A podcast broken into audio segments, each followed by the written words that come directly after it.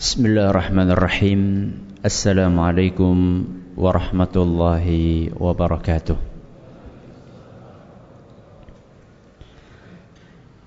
الحمد لله رب العالمين وبه نستعين على أمور الدنيا والدين وصلى الله على نبينا محمد وعلى آله وصحبه أجمعين أما بعد Kita panjatkan puja dan menjadi syukur kehadirat Allah Tabaraka wa Ta'ala. Pada kesempatan malam yang berbahagia kali ini Kita masih kembali diberi kekuatan, kesehatan, hidayah serta taufik dari Allah Jalla wa Ala. Sehingga kita bisa kembali menghadiri pengajian rutin Tentang akhlak di Masjid Jenderal Sudirman Purwokerto ini kita berharap semoga Allah tabaraka wa taala berkenan untuk melimpahkan kepada kita semuanya ilmu yang bermanfaat sehingga bisa kita amalkan sebagai bekal untuk menghadap kepada Allah Jalla wa ala. Amin ya rabbal alamin. Salam dan salam semoga senantiasa tercurahkan kepada junjungan kita Nabi besar Muhammad sallallahu alaihi wasallam kepada para sahabatnya, keluarganya, dan umatnya yang setia mengikuti tuntunannya hingga di akhir nanti. Para hadirin dan hadirat sekalian yang kami hormati dan juga segenap pendengar radio Insani 102.2 FM di Purwokerto, Purbalingga, Cilacap, Banjarnegara, Bumiayu dan sekitarnya para pendengar atau para pemirsa Yufi TV yang semoga senantiasa dirahmati oleh Allah Azza wa Jal. Sebagaimana yang telah kita sampaikan pada pertemuan terakhir kita, insya Allah mulai hari ini kita akan memasuki kajian tentang kitab yang ditulis oleh salah seorang ulama besar kita, salah seorang ulama madhab syafi'i, yaitu Imam Ibn Hajar Al-Asqalani di dalam kitab beliau Bulughul Maram. Dan kita akan mengkaji Kitabul Jami' kitab atau bab yang terakhir dari kitab yang mulia ini di mana di dalam bab terakhir itu beliau membawakan hadis-hadis tentang akhlak dan kita malam hari ini akan memulai pembahasan tentang hadis yang pertama yang beliau bawakan. Bagi yang sudah membawa kitab silahkan dibuka kitabnya dan bagi yang belum membawa kitab silahkan bisa melihat ke layar yang ada di hadapan jamaah sekalian. Saya akan bacakan hadis redaksi Arabnya, kemudian setelah itu saya bacakan terjemahannya baru insyaallah kita akan kaji kandungan yang ada di dalam hadis tersebut. Hadis itu berbunyi an Abi Hurairah radhiyallahu anhu qal qala Rasulullah sallallahu alaihi wasallam haqqul muslimi 'alal muslimi sittun idza laqitahu fasallim alaihi wa idza da'aka fa'ajibhu وإذا استنصحك فانصحه وإذا عطس فحمد الله فسمته وإذا مرض فعده وإذا مات فاتبعه رواه مسلم ini redaksi Arabnya adapun terjemahannya An Abi Hurairah radhiyallahu anhu qala Rasulullah sallallahu alaihi wasallam dari Abu Hurairah radhiyallahu anhu bahwasanya Nabi kita Muhammad sallallahu alaihi wasallam bersabda Hakul muslimi 'alal muslimi sittun. Haknya seorang muslim atas muslim yang lainnya ada berapa? Ada enam. Hak seorang muslim atas muslim yang lainnya ada enam Kemudian setelah beliau sallallahu alaihi wasallam menyebutkan secara global, lalu beliau menyebutkan secara rinci enam hak tersebut. Yang pertama kata beliau, "Idza laqitahu fasallim alaih." Yang pertama, kalau engkau bertemu dengan saudaramu sesama muslim, maka ucapkanlah apa? Salam. Ini hak yang pertama. Hak yang kedua, wa idza da'aka fa'ajibhu. Seandainya engkau diundang, maka penuhilah undangannya. Ini hak yang keberapa? Yang kedua.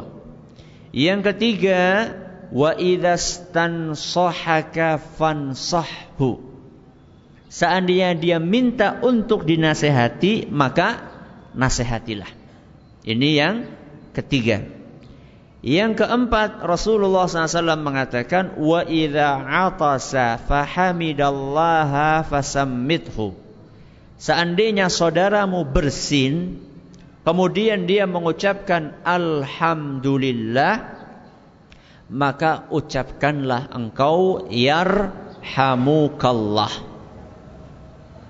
Kalau saudaramu bersin dan mengucapkan alhamdulillah. Nanti kita akan jelaskan. Kalau dia nggak mengucapkan alhamdulillah gimana? Nanti kita akan jelaskan satu persatu insya Allah. Ini yang keberapa? Ini yang keempat. Yang kelima, wa idza marila fa'udhu. Seandainya saudaramu sakit maka jenguklah. Dan yang keenam yang terakhir wa idza mata fatsba'hu. Kalau dia meninggal maka antarkanlah jenazahnya. Hadis riwayat Muslim.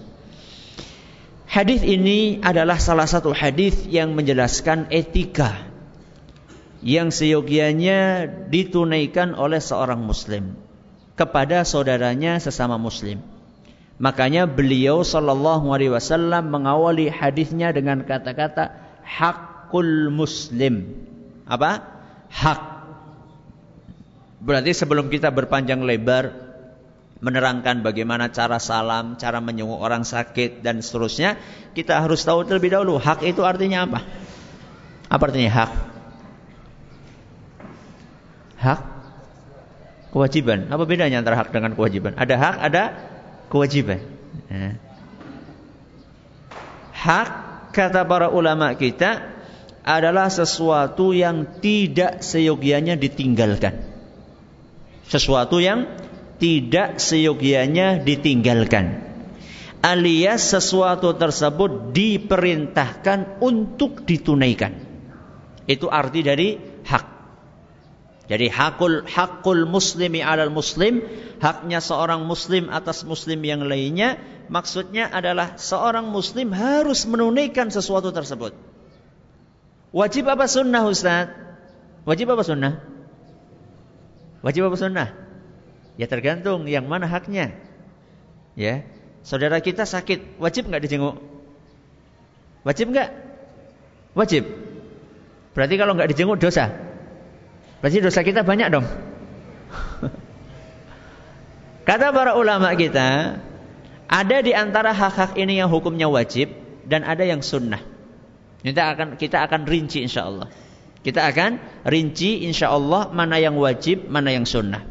Intinya sesuatu tersebut diperintahkan untuk ditunaikan. Apa hukumnya? Kadang wajib, kadang sunnah. Dan sunnah di sini bukan sunnah yang uh, sunnah yang ringan untuk ditinggalkan. Akan tetapi para ulama kita mengatakan sunnah di sini sunnah muakkadah, yakni sunnah yang sangat ditekankan untuk dilakukan, mendekati wajib walaupun tidak wajib. Ini nanti kita akan bahas insya Allah taala. Beliau SAW mengatakan hakul muslimi alal muslim. Haknya muslim atas muslim yang lainnya. Berarti apa? Berarti hadis ini mengajarkan kalau ada saudara kita beragama Islam itu ada konsekuensinya. Jadi kalau kita ketemu sama saudara kita agamanya sama, itu ada konsekuensinya. Ya. Dan konsekuensi tersebut diperintahkan oleh agama kita untuk kita tunaikan. Makanya ketika seorang masuk ke dalam agama Islam, seharusnya dia akan memiliki saudara-saudara yang tahu apa seharusnya yang mereka kerjakan. Ya. Akan tetapi sangat disayangkan di zaman kita ini kadang-kadang sesama muslim saling saling saling ribut sendiri, tidak menunaikan haknya. Ya. Dan nanti kita akan bahas apa saja haknya. Hakul muslimi alal muslim. Haknya seorang muslim atas muslim yang lainnya. Beliau mengatakan apa? Situn. Apa artinya situn? Enam. Enam. Berarti nggak lebih dari enam. Apa seperti itu maksudnya? Haknya seorang muslim atas muslim yang lainnya ada enam. Berarti tidak ada yang ketujuh ya? Begitu maksudnya? Begitu atau tidak? Tidak atau begitu? Tidak begitu. Nah, jawabannya para ulama mengatakan bedakan antara yang seperti ini dengan ketika Nabi SAW berbicara tentang rukun Islam. Beliau kan mengatakan buniyal Islamu ala khamsin. Islam itu dibangun di atas lima. Itu menyebutkan rukun Islam. Lima. Berarti rukun Islam cuma lima. Rukun iman ada berapa? Enam. Ya cuma enam itu, nggak ada yang ketujuh. Rukun Islam juga cuma lima, nggak ada yang keenam. Tapi kalau dalam hadis ini, ya, kalau dalam hadis ini Nabi Shallallahu Alaihi Wasallam menyebutkan angka enam, itu bukan berarti haknya Muslim itu cuma berapa? Cuma enam enggak. Dalilnya apa Ustadz? Dalilnya ada beberapa hadis lain yang menyebutkan beberapa hak yang belum disebutkan dalam hadis ini. Jadi Nabi SAW menyebutkan angka 6 untuk apa Ustadz? Untuk memudahkan orang yang ada di hadapannya mengingat. Ya. Coba sekarang, kalau Nabi SAW mengatakan hakul muslimi alal muslimi situn. Haknya muslim atas muslim yang lainnya 6. Nyebutkan angka berapa? 6. Kira-kira yang dengar akan ikut ngitung nggak? Ikut ngitung. Satu, dua, tiga, empat. Kalau Nabi cuma menyebutkan lima, maka pendengarnya langsung apa? Rasul kurang satu. Nah. Itu untuk memudahkan untuk mengingat. Beda seandainya Nabi Shallallahu Alaihi Wasallam mengatakan haknya Muslim atas Muslim yang lainnya, nggak nyebutkan angka, langsung menyebutkan uh, langsung menyebutkan kalau ketemu ucapkan salam, kalau sakit ini, orang nggak akan mudah untuk mengingatnya. Jadi Nabi SAW menyebutkan angka 6 di sini bukan dalam rangka untuk membatasi bahwa haknya seorang muslim cuma 6. Buktinya apa? Buktinya ada beberapa hadis yang lainnya yang menyebutkan hak lain selain yang enam ini. Saya akan bacakan dalilnya dalam Sahih Bukhari. Dalam Sahih Bukhari. Dari seorang sahabat yang bernama Al-Bara ibnu Azib radhiyallahu anhu. Beliau berkata, amarana Nabi sallallahu alaihi wasallam bisab'in wa nahana an sab'in. Nabi kami sallallahu alaihi wasallam memerintahkan kami untuk melakukan tujuh. Berapa malah? Tujuh. Dari angkanya saja sudah ketahuan lebih dari enam. Ya. Dan melarang kami dari tujuh hal. Dan ini adalah salah satu metode beliau mengajar. Nyebutkan angka dan sebaliknya. Merintahkan tujuh, melarang tujuh. Apa saja yang diperintahkan? Mari kita lihat. Yang tujuh ini ada yang sudah disebutkan di situ dan ada yang belum. Panjenengan yang menentukan apakah yang tujuh ini sudah disebutkan atau belum. Karena ada kemungkinan terulang, ada kemungkinan belum ada di situ. Maka sekarang panjenengan, saya bacakan satu-satu yang tujuh itu, panjenengan katakan ada atau tidak. Itu saja. Ada atau tidak. Itu saja yang panjenengan ucapkan. Jangan atau. Ya. Kalau enggak ada ya tidak. Amarona. Nabi SAW memerintahkan kami. Satu. Bittiba'il janais. Mengantar jenazah. Ada? Ada. Wa iyadatil marid. Mengunjungi orang sakit. Ada. Ada di mana? Ada di sini ya. ada di sini, bukan ada di sini. Di sini ada, di sana. Sudah. Yang ketiga, wa ijabati da'i, memenuhi undangan. Ada. Wa nasril madlum, menolong orang yang dizolimi. Tidak ada. Berarti lebih dari berapa? Dari enam. Ya. Ada yang lainnya yang belum disebut oleh Nabi SAW dalam hadis ini. Sudah. Kemudian kata Nabi SAW, wa ibraril qasam dan memenuhi sumpah. Tidak ada. Berarti sudah dua ini tambahannya. Ya, yang tidak ada di situ. Kemudian Nabi SAW mengatakan waraddis salam menjawab salam. Ada. Mana? Ada apa tidak ada? Lihat baik-baik. Ya, masa sih perlu kacamata? Itu udah udah saya besarkan kok. Mana mana coba menjawab salam mana menjawab salam? Bila engkau berjumpa, ucapkan salam. Ini buat mereka yang ketemu. Di dalam hadis ini bukan bicara tentang mengucapkan salam. Di dalam hadis ini berbicara tentang menjawab salam. Berarti sudah berapa? Sudah tiga yang nggak ada di sini. Dan yang terakhir kata Nabi SAW buat tashmitil atis mendoakan orang yang bersin. Ada? Ada. Dari satu hadis ini saja kita sudah bisa mengambil kesimpulan bahwa hak seorang muslim itu bukan cuma enam, masih banyak yang lainnya. Cuma Nabi kita Muhammad Sallallahu Alaihi Wasallam menyebutkan enam, ya, menyebutkan enam ini dalam rangka untuk memudahkan mengingat dalam rangka memudahkan untuk mengingat. Kita akan awali dari hak yang pertama. Kalau engkau bertemu dengan saudaramu maka ucapkanlah apa? Salam.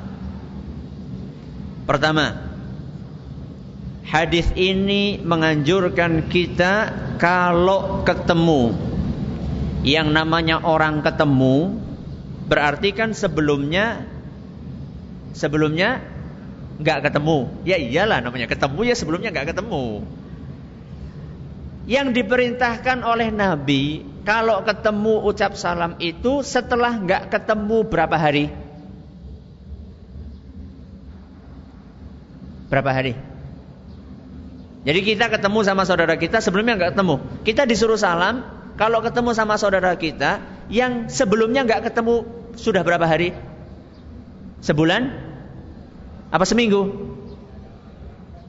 Gak disebutkan. Berarti saben ketemu salam gitu. Benar ini. Contoh nih, panjenengan ya. Sekarang ketemu kan? Tadi kan begitu masuk masjid ketemu. Assalamualaikum. Salam nggak tadi? Temenan. Salam nggak tadi? Salam. Habis ini, ya tengah-tengah seperti ini mungkin ada yang tertarik melihat karnaval. Ya nek wis gede ya kebangetan lah. Nek bocah cilik ya member. Kemudian setelah panjenengan keluar sana, lihat karnaval terus balik lagi. Duduk lagi di samping teman yang tadi sudah disalami ketika sebelum maghrib. Perlu salam lagi nggak? Perlu salam lagi nggak? Perlu. Masa?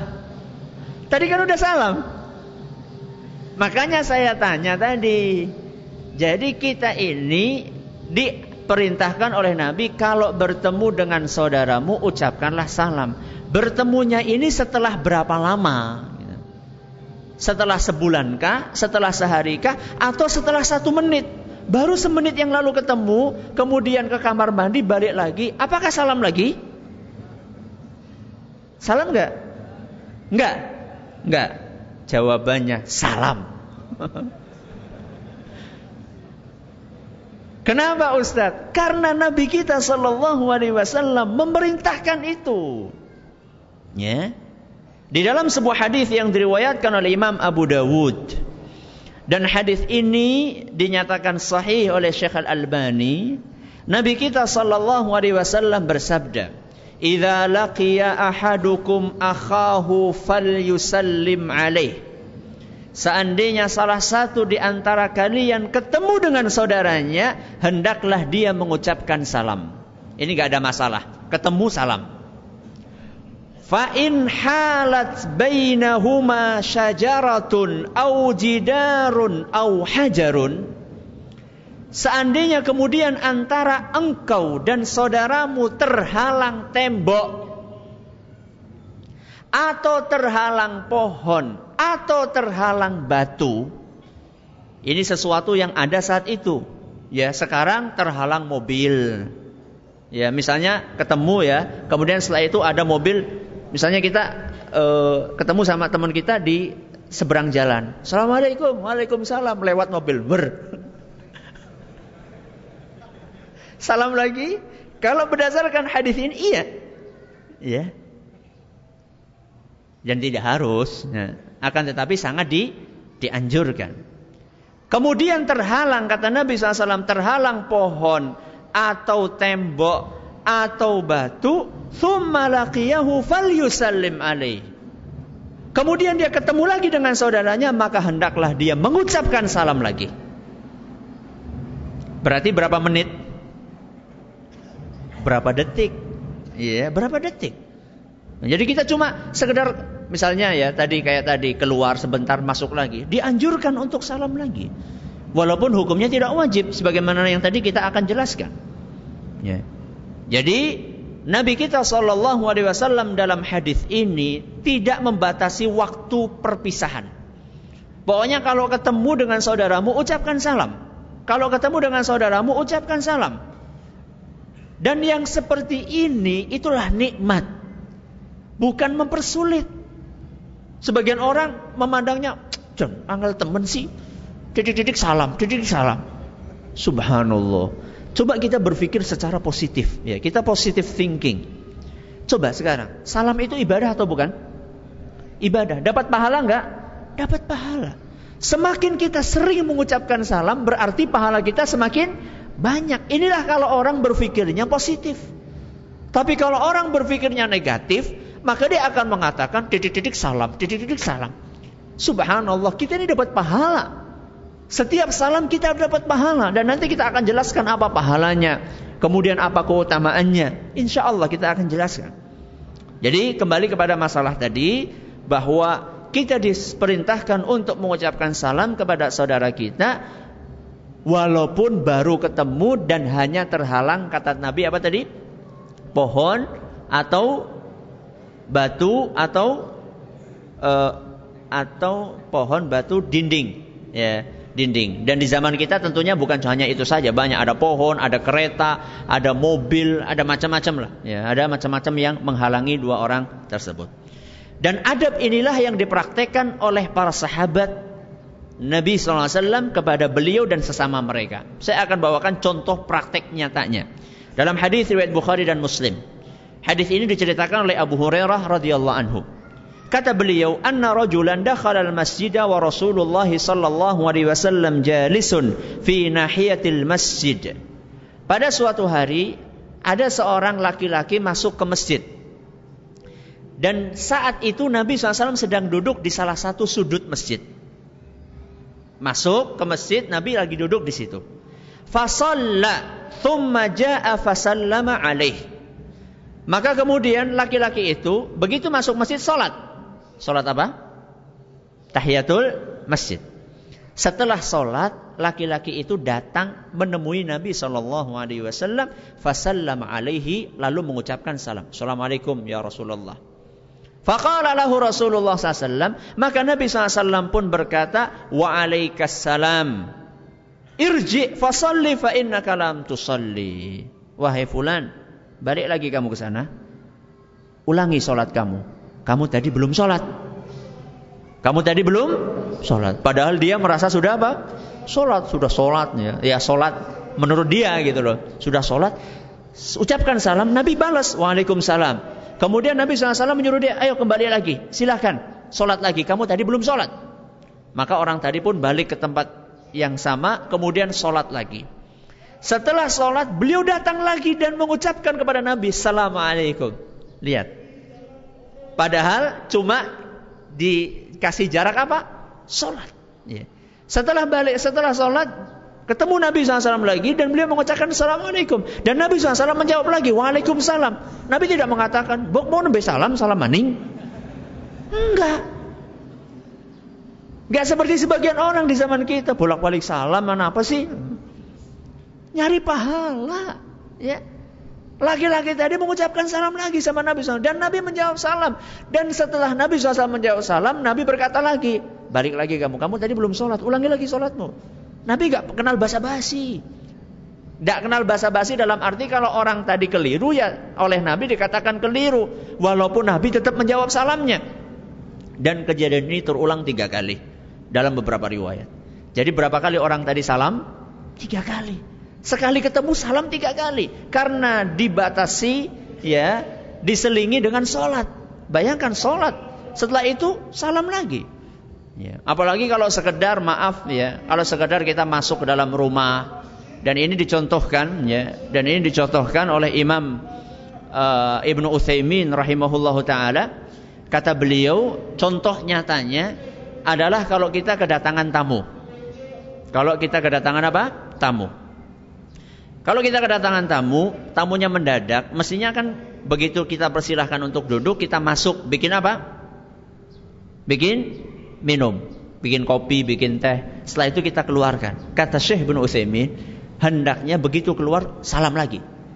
Ya. Jadi masuk rumah, masuk rumah, masuk dapur, keluarin minuman, salam lagi, assalamualaikum. Ya kalau sudah sama-sama ngaji ya nggak kaget ya. Tapi kalau sudah su belum ngaji nih, keluarin minum, salam. Oh ternyata ada yang tisunya belum lagi masuk dalam. keluarin tisu, assalamualaikum. Apalagi yang ketinggalan kira-kira? Hah? Sendok ya. Garpu masuk lagi, kobokan masuk lagi, assalamualaikum dan seterusnya. Tidak apa-apa. Inilah yang dianjurkan oleh Nabi kita Muhammad sallallahu alaihi wa ala alihi wa sahbihi wasallam. Jadi Nabi sallallahu alaihi wasallam mengatakan, "Idza laqiya laqitahu fasallim alaihi." Kalau kamu ketemu maka ucapkanlah salam. Ya, kalau ketemu ucapkanlah salam. Pertanyaan, itu kalau ketemu, kalau berpisah, salam nggak? Nih sekarang ya, antum kan masuk ke masjid, ya, ketemu sama temennya. Assalamualaikum, waalaikumsalam. Setelah selesai pengajian, masing-masing akan pulang. Ketika akan pulang tadi, ucap salam lagi apa enggak? Salam enggak? Benar, dalilnya apa? Jawabannya iya.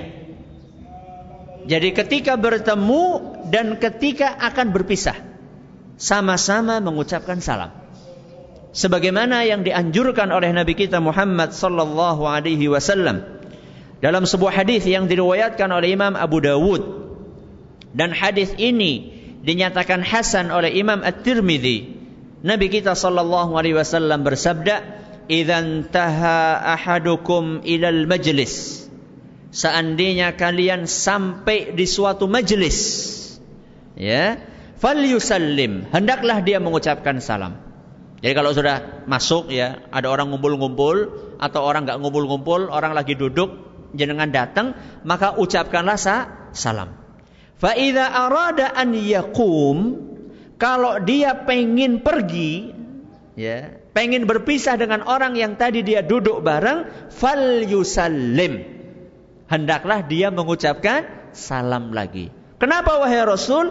Falaisatil ula bi ahaq minal akhirah. Karena salam yang pertama itu tidak lebih dianjurkan dibandingkan salam yang kedua. Alias salam yang pertama dan yang kedua sama-sama dianjurkan oleh Nabi kita Muhammad sallallahu alaihi wa alihi wa sahbihi wasallam. Ini sedikit pembahasan tentang hak yang pertama dan pembahasan hak pertama ini masih panjang. Kita belum menjelaskan keutamaan salam. Ya, pahalanya apa. Kemudian kita juga belum menjelaskan makna salam itu apa. Ya, makna salam itu apa. Kemudian kita juga belum menjelaskan etika salam yang besar apa yang kecil yang salam duluan. Hah? yang laki-laki apa perempuan dulu yang salam. Terus kalau salam sama perempuan yang bukan apa-apanya boleh apa enggak? Nah, kadang-kadang kan orang bertanya-tanya, ada cewek cakep, Cewek cakep lewat. Assalamualaikum. Ada mbah-mbah lewat. Ini boleh apa enggak? Ya. Ini semuanya belum kita bahas. Ini kita baru awal-awal aja. Ya. Masalah salam ini mungkin butuh berapa pertemuan. Makanya e, seperti yang saya sampaikan kemarin, kenapa kita pilih bukunya Imam Ibnu Hajar Al Asqalani ini? Karena hadis-hadisnya nggak terlalu banyak. E, paling berapa kemarin? 100 berapa? 120 sekian ya, 120 sekian hadisnya. Ya, dibandingkan kitab Riyadhus Solihin, waduh. Riyadhus Solihin hadisnya banyak banget dan semuanya masalah akhlak. Saya takutnya seperti yang saya katakan kemarin, usia kita nggak nyampe gitu loh. Karena satu hadis bisa kita kupas lebih dari 10 pertemuan. Ya. Yeah. Karena satu hak saja salam ini bisa berapa pertemuan. Belum lagi hak yang kedua, belum lagi hak yang ketiga, belum lagi hak yang keenam. Makanya insya Allah kita semua saya berharap ususnya sing dawa. Ususnya sing dawa itu maksudnya apa? Maksudnya sing sabar. Ya, yang namanya belajar itu memang membutuhkan kesabaran. Ini yang dapat kami sampaikan pada kesempatan kali ini. Kita akan lanjutkan insya Allah pada pertemuan yang akan datang. Sebelum kita tutup ada seorang jamaah yang mengirimkan pertanyaan. Assalamualaikum warahmatullahi Saya Waalaikumsalam. Saya seorang ibu dengan tiga orang anak. Pada tahun 99 saya diberi atau mengadopsi seorang anak laki-laki dan sekarang berumur 16 tahun. Sampai sekarang saya belum memberitahu bahwa dia adalah bukan anak kandung saya sementara bapak ibunya sudah meninggal. Pertanyaan saya, kalau anak yang saya adopsi sudah selesai kuliah baru akan saya beritahu yang sebenarnya. Apakah saya salah? kalau masalah salah atau tidaknya mengundur pemberitahuan atau tidak itu nggak terlalu bermasalah. Tapi yang bermasalah adalah ini anak bukan anak kandung Anda. Saya tidak tahu apakah anak ini sempat Anda susui atau tidak. Kalau sempat Anda susui, maka dalam hal ini ringan urusannya. Karena anak tersebut disusui ini nggak cuma sekali, disusuinya berapa kali? lima kali. Dan lima kalinya ini harus kenyang. Ya, jadi pertama kenyang, kedua kenyang, yang ketiga kenyang. Kenyang ini gimana maksudnya? Nganti antop ya Ustaz? Bukan. Kenyang itu maksudnya dia sampai melepas tetek sendiri. Melepas tetek sendiri. Itu artinya kenyang. Ngukur kenyang itu seperti itu. Jadi dia minum, ya, kemudian dia lepaskan, dikasih tetek udah nggak mau lagi. Bukan lepas untuk ambekan atau watuk, bukan. Tapi melepas, bukan dilepas. Aja kesuwen, wis lah. Bukan, tapi melepas sendiri. Berapa kali? Lima kali. Kalau sudah disusui sesuai dengan aturan yang tadi, maka dia sudah menjadi anak susuan Anda. Kalau sudah menjadi anak susuan Anda, maka anak ini fleksibel untuk bergaul dengan Anda. Karena sudah menjadi apa? mahram Anda. Mahram istilah Indonesianya muhrim. Nah, istilah pasnya mahram, ya. Dia sudah menjadi mahram Anda. Dia bebas untuk bersama dengan Anda, bisa ngantar Anda ke mana-mana, bisa berduaan dengan Anda. Ini kalau sudah disusui. Kalau sudah disusui, panjangan fleksibel mau kasih tahu kapan itu nggak ada apa-apa. Tapi yang jadi masalah kalau anak itu belum Anda susui. Ya, anak itu belum Anda susui.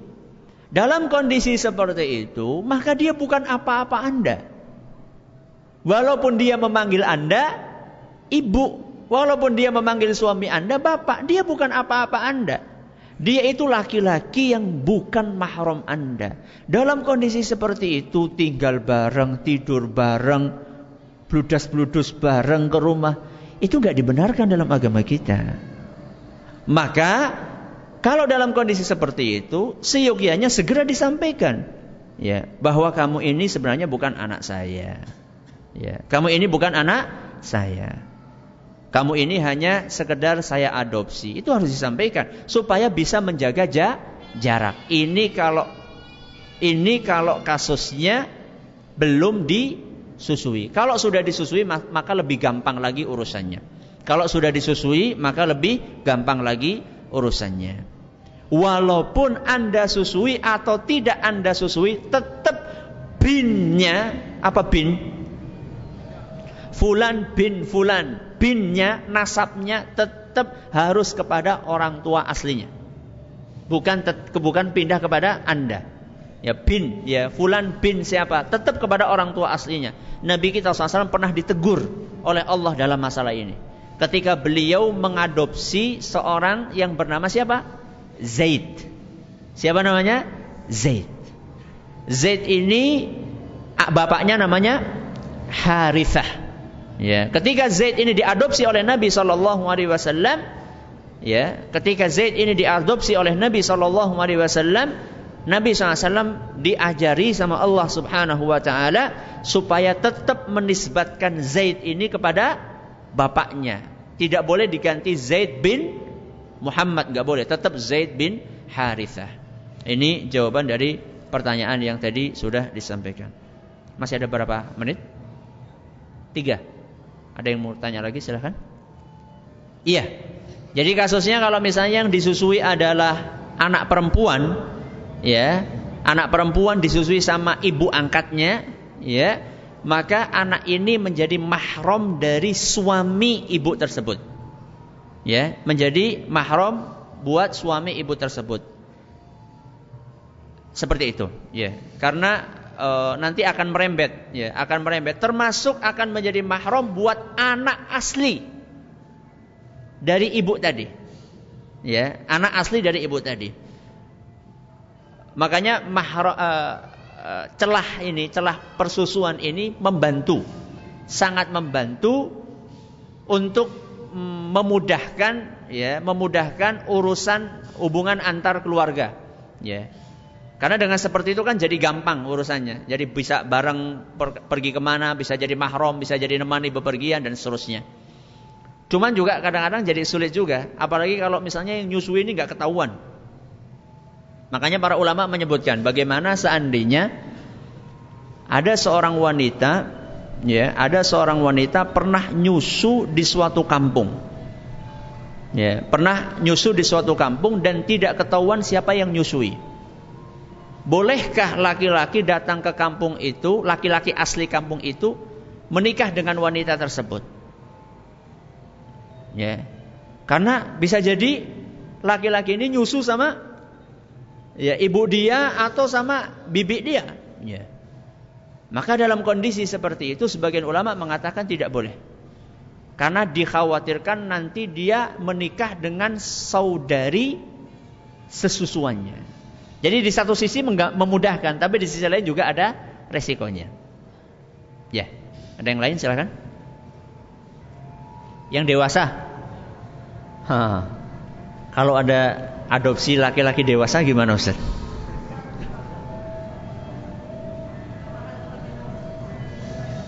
Ya. Kalau ada laki-laki dewasa gimana Ustaz? Adopsi laki-laki usia 12 tahun. Atau laki-laki usia 17 tahun diadopsi. Sedangkan yang mengadopsi ini masih keluar air susunya. Apakah bisa Ustaz dijadikan sebagai mahram? Ada sebuah hadis yang terkenal dengan hadis Ummu Sulaim. Ada sebuah hadis terkenal dengan hadis Ummu Sulaim. Ya, hadis ini menyebutkan kasus yang mirip kayak tadi. Jadi ada seorang sahabiyah, ya, ada seorang sahabiyah wanita pada zaman Nabi SAW yang e, mengangkat anak dan anaknya sudah besar. Akhirnya repot kan? Karena dia perlu masuk, ya, atau saya lupa ngangkat anak atau ngangkat pembantu gitu loh. Kan dia perlu supaya gampang masuk-masuk blodas-blodos gitu loh. Akhirnya konsultasi kepada Nabi kita Muhammad SAW. Lalu Nabi SAW menganjurkan supaya disusui saja anak tersebut. Asosiasinya jangan yang enggak-enggak. Disusui itu bukan berarti langsung nyusu, tapi diperes susunya. Ya, sekarang kan ada alat-alat untuk apa? Mers dari dulu udah ada. Ya, jadi diperes, dimasukkan gelas, kemudian diminum. Bukan nyusu langsung. Nah. Kemudian akhirnya menjadilah dia e, ibu susuannya. Apakah ini bisa diterapkan kepada kondisi di zaman kita ini atau khusus untuk kasus yang dialami oleh Ummu Sulaim saja? Ada perbedaan pendapat di antara para ulama dalam masalah ini. Ada sebagai ulama mengatakan enggak, itu khusus untuk siapa? untuk Ummu Sulaim saja. Sebagian ulama mengatakan enggak, itu berlaku buat semuanya. Ya, siapa pun bisa melakukan itu karena dari mana dalilnya itu khusus untuk Ummu Sulaim? Ya. Dan ada pendapat yang lebih aman. Ya, pendapat yang tengah-tengah mengatakan berlaku tidak untuk sembarang orang, tapi berlaku untuk orang yang kasusnya mirip dengan Ummu Sulaim. Ya. Dan nampaknya pendapat yang ketiga ini yang lebih kuat. Wallahu a'lam bishawab.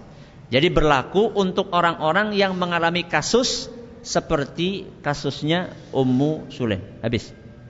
Wallahu taala ala wa alam. Semoga bermanfaat. Terima kasih atas perhatiannya. Mohon maaf segala kurangannya. Kita tutup dengan membaca Subhanakallahumma wa bihamdika asyhadu an la ilaha illa anta astaghfiruka wa atubu ilaik. Assalamualaikum warahmatullahi wabarakatuh.